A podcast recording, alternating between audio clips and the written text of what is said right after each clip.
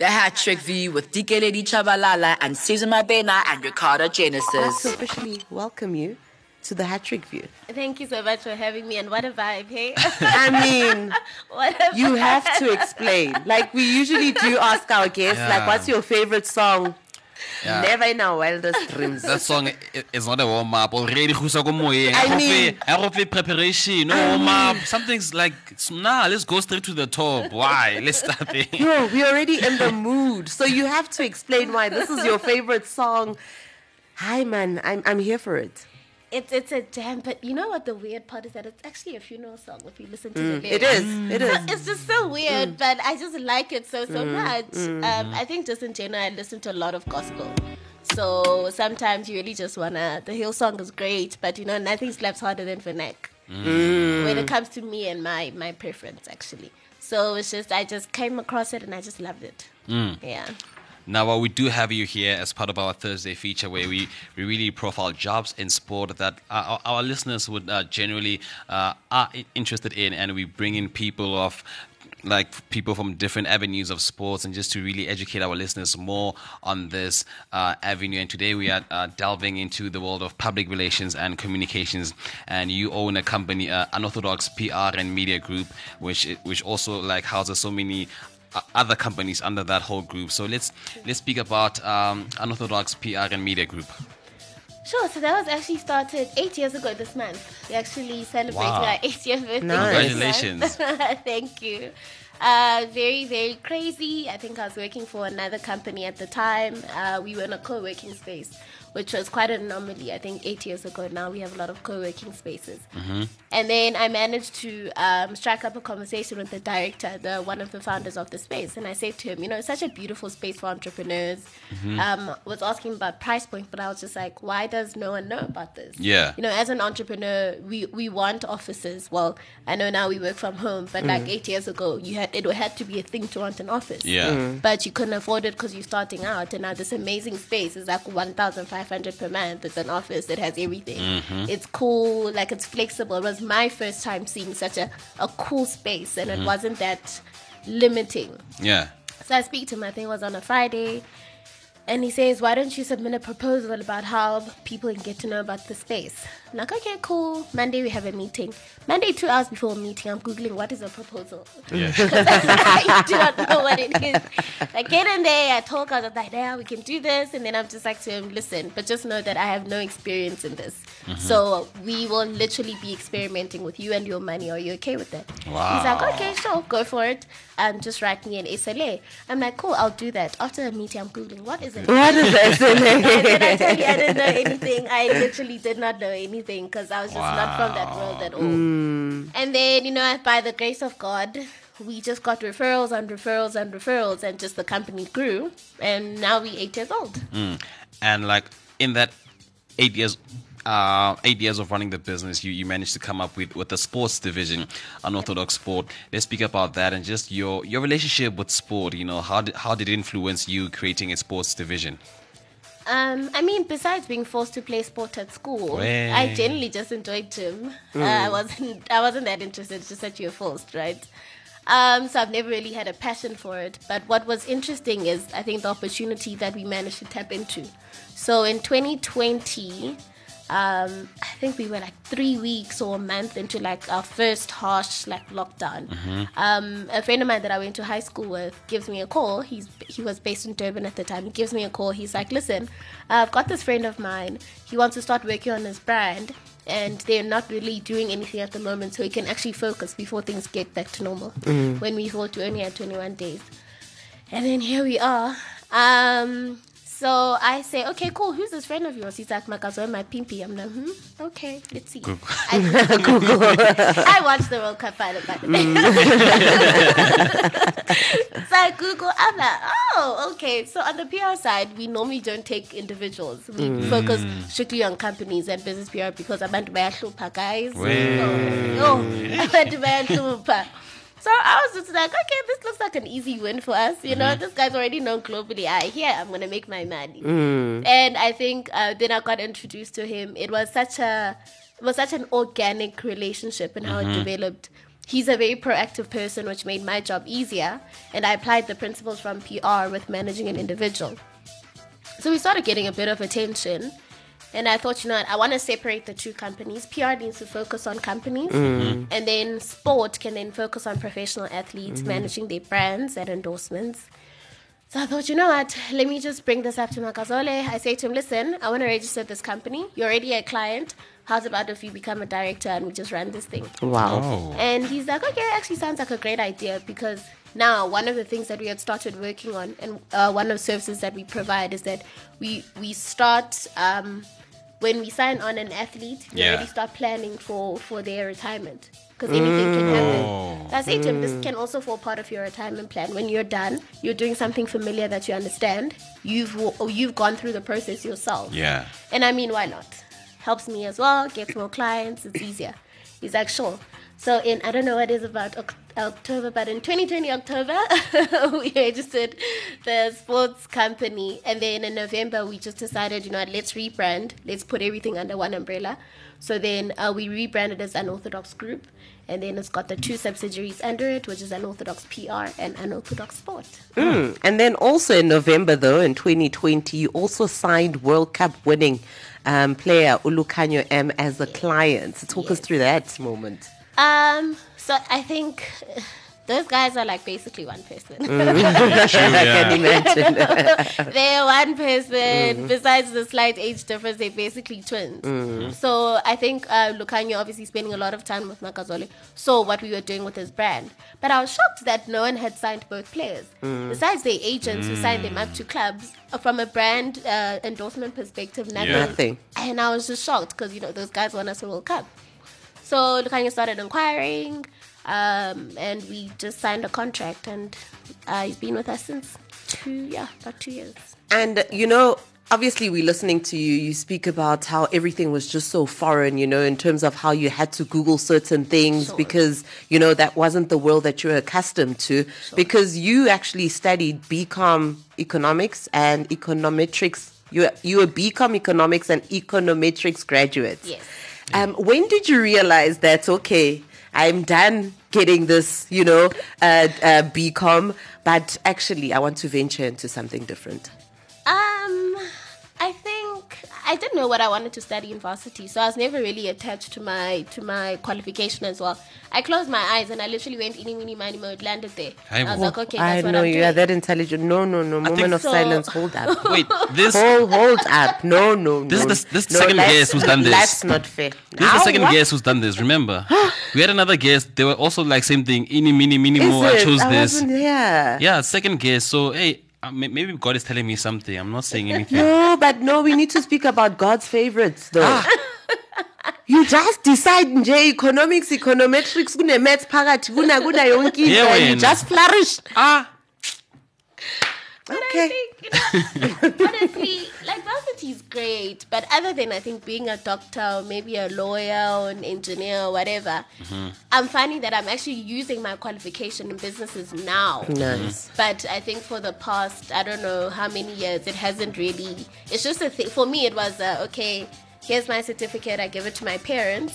Um, I've now fulfilled what you wanted me to do. Now can I do me? Yeah. Type of thing.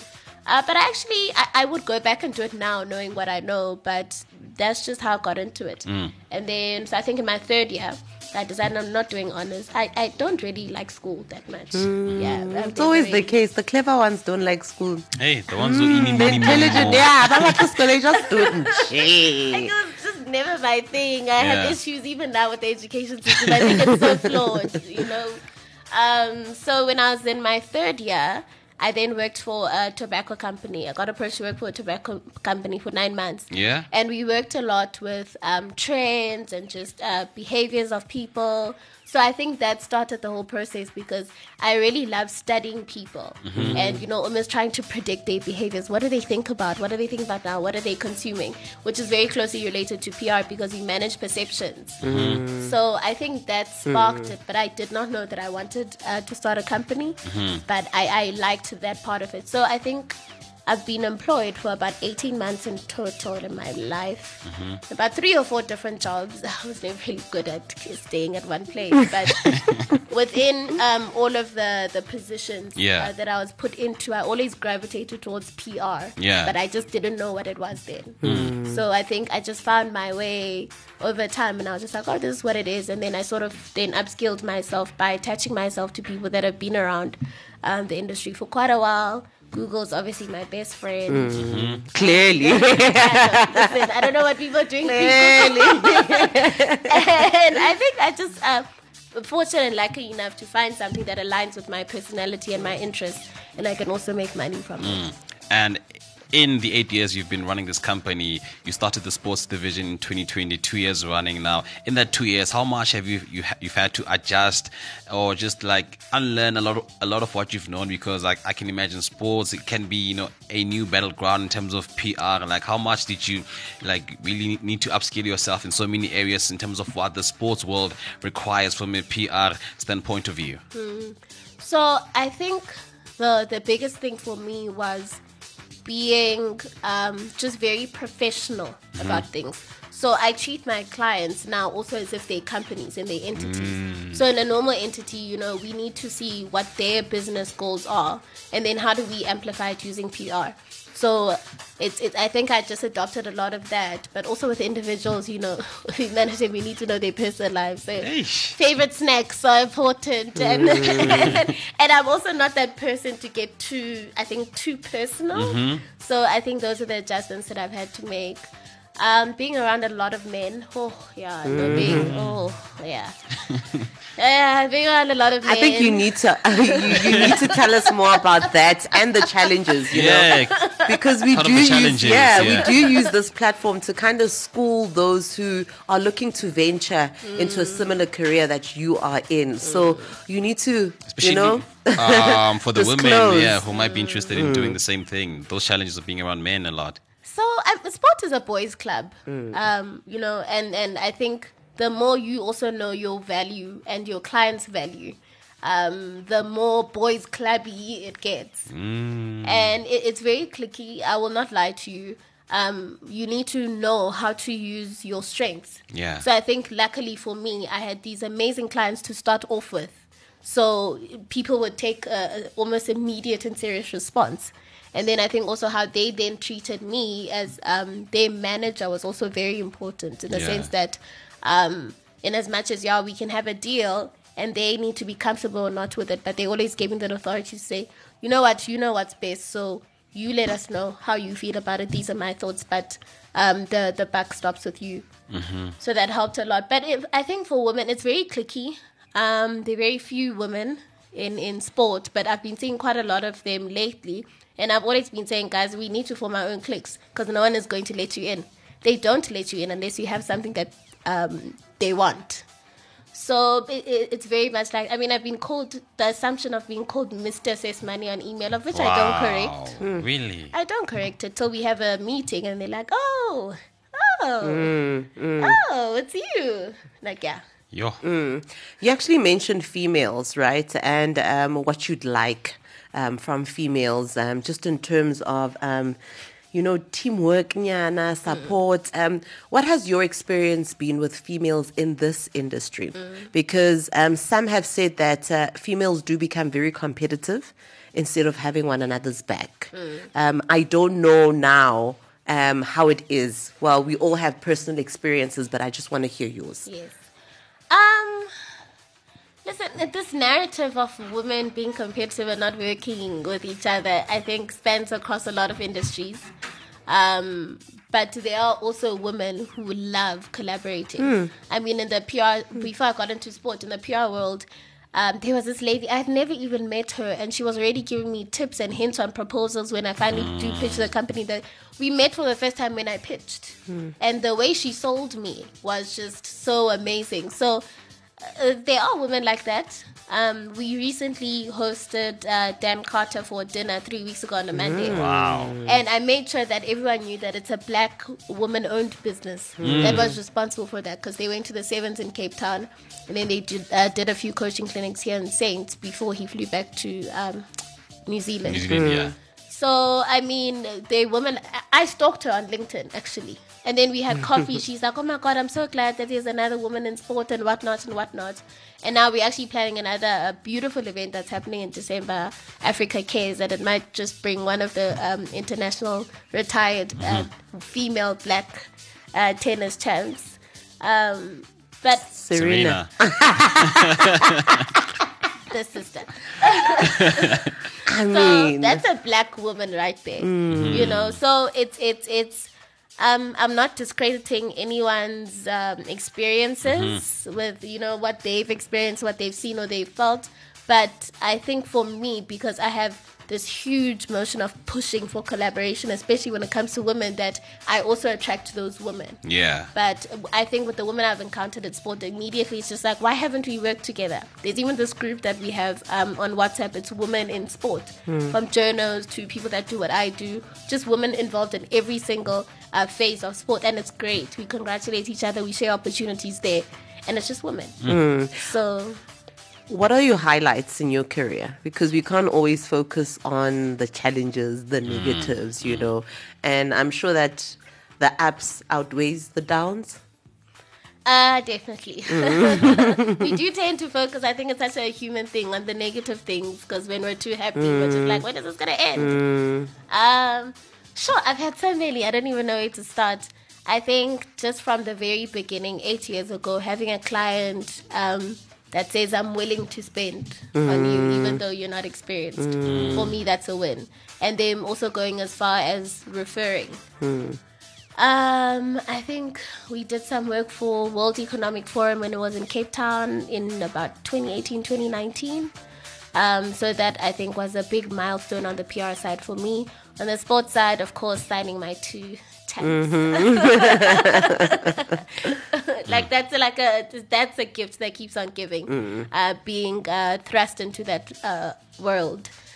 Sure. What else? I don't know. Too much. mean, which is a good thing, Yeah, which is a good actually. thing. And, and just on on that note, you know, like still saying with the sports division, have you been enticed to get other clients outside of the sport of rugby? Definitely. Um, so we recently signed. I think she's an athlete, but she's not really a conventional athlete. But we recently signed Akhona Makalima as well, the first female FIFA certified referee in SA. Um, Oh. she's one of our clients as well. I think we did that signing two A months ago. referee? Yeah. She was, yeah, we spoke to her just Yeah. before the G Sports Yeah, Awards. yeah, I remember her. Looking all beautiful. Ay, what a, yeah, that's a winner. A referee with a PR agency. That's Yeah. uh, unorthodox. Yeah, that is. Hence, unorthodox sports. So her, she's not. You know, people wouldn't say she's an athlete, but I mean, she runs thirty kilometers per game. That She's a she runs. legend. She's a legend. you know and i I think that's such an amazing story to tell as well so i think her and then um, we've got one more soccer signing i can't really announce Mm, refer scoop. hint, hint, Nyana. You won't ask too many questions. Is it a defender or a striker? my lips are sealed Wey. so that as well um, i think soccer should be an interesting one i'm really keen on that i mean i'm from the eastern cape so i basically grew up on rugby but soccer not so much so it would be very interesting to learn about how that world works But why Eastern Cape basapotana ne? Too much. Bomakazole, ba- come, come Bolu guys, Khan. asihlanganeni Oh, sonke come on. Transvac and let's take over. Re- re ba bone. Re ba champion. No, they're very supportive. Eastern Cape Limpopo, yo, I know. Talk about, yeah, Mm. no, they, they, they're very supportive of one another. Um, what advice would you give to um, those who want to venture into this career? I mean, you spoke about the kind of hard work that you had to put in. Google is your best friend, and I think people are so lazy. And I mean, you know, that's the most simplest thing ever, but it's so overrated that people, when you say Google it, why are you asking? You know, Google has all the answers. But it sounds like you're being mean, you know, Yeah. and you really are not, you know, um, especially coming from an individual who had no idea um, what they're getting themselves into. Um, so just kind of highlight, you know, the hard work that you have to put in, the advice that you think they need to know. So what you mentioned about Google, that's important. And I think no matter what industry and being proactive, Because if you're gonna go and do research before you start anything, that's you being proactive. To being an employee and being promoted, to starting a company, to venturing into a different industry, you need to be proactive because no one is there to baby you at all. Mm-hmm. We, we all have our own goals. We all have our selfish goals, of which we should. No one's going to baby you unless also someone has seen that you've been proactive and you really can't do any further. But I can impart knowledge on you. Then that's a totally different thing altogether. But I think just networking and networking. Um, I remember I used to stalk people. Like, I'm a stalker, guys. That's also good. I, am gonna open a forensics company. That's also good. It, it can be a positive thing. You're stalking for a reason, you know. Like I would stalk. We've got Facebook. This one is at this mm, event. I'm mm, there because I mm. can't reach you over the phone. You know, so those are some of the things that you have to do. Uh, force yourself to be in uncomfortable situations and environments. That's how you learn. You know, um, also just be smart about your interactions. You might not like certain people, but they have what you need. So very important people skills. Very adaptable. Be proactive.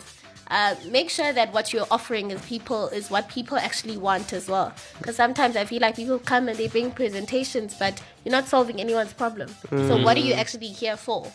So I think once uh, you've done that, I think 80% of the work is you know uh, your mentality and just you, your inner work. Yeah. And then the other things are tangible things you can get. Yeah. Because, you know, especially being black, we were not born with a lot of privilege. Mm-hmm. But what we do have is we are adaptable as black people. We do well under pressure because we don't have an option.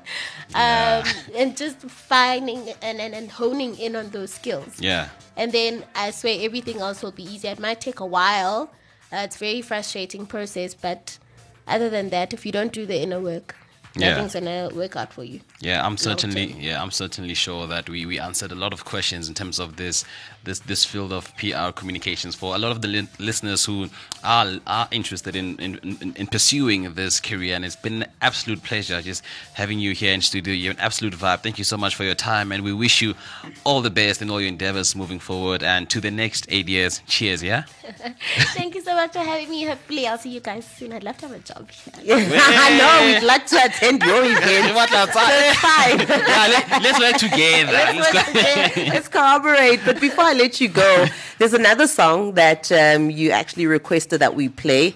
Uh, is it Tems, Free Mind? Yes. Uh, Obsessed with her. is Free it? Mind. You just love it. Love, love, love her voice. All right, then let's take a listen as Sebaba Aloe actually signs out. Thank you so much for tuning in.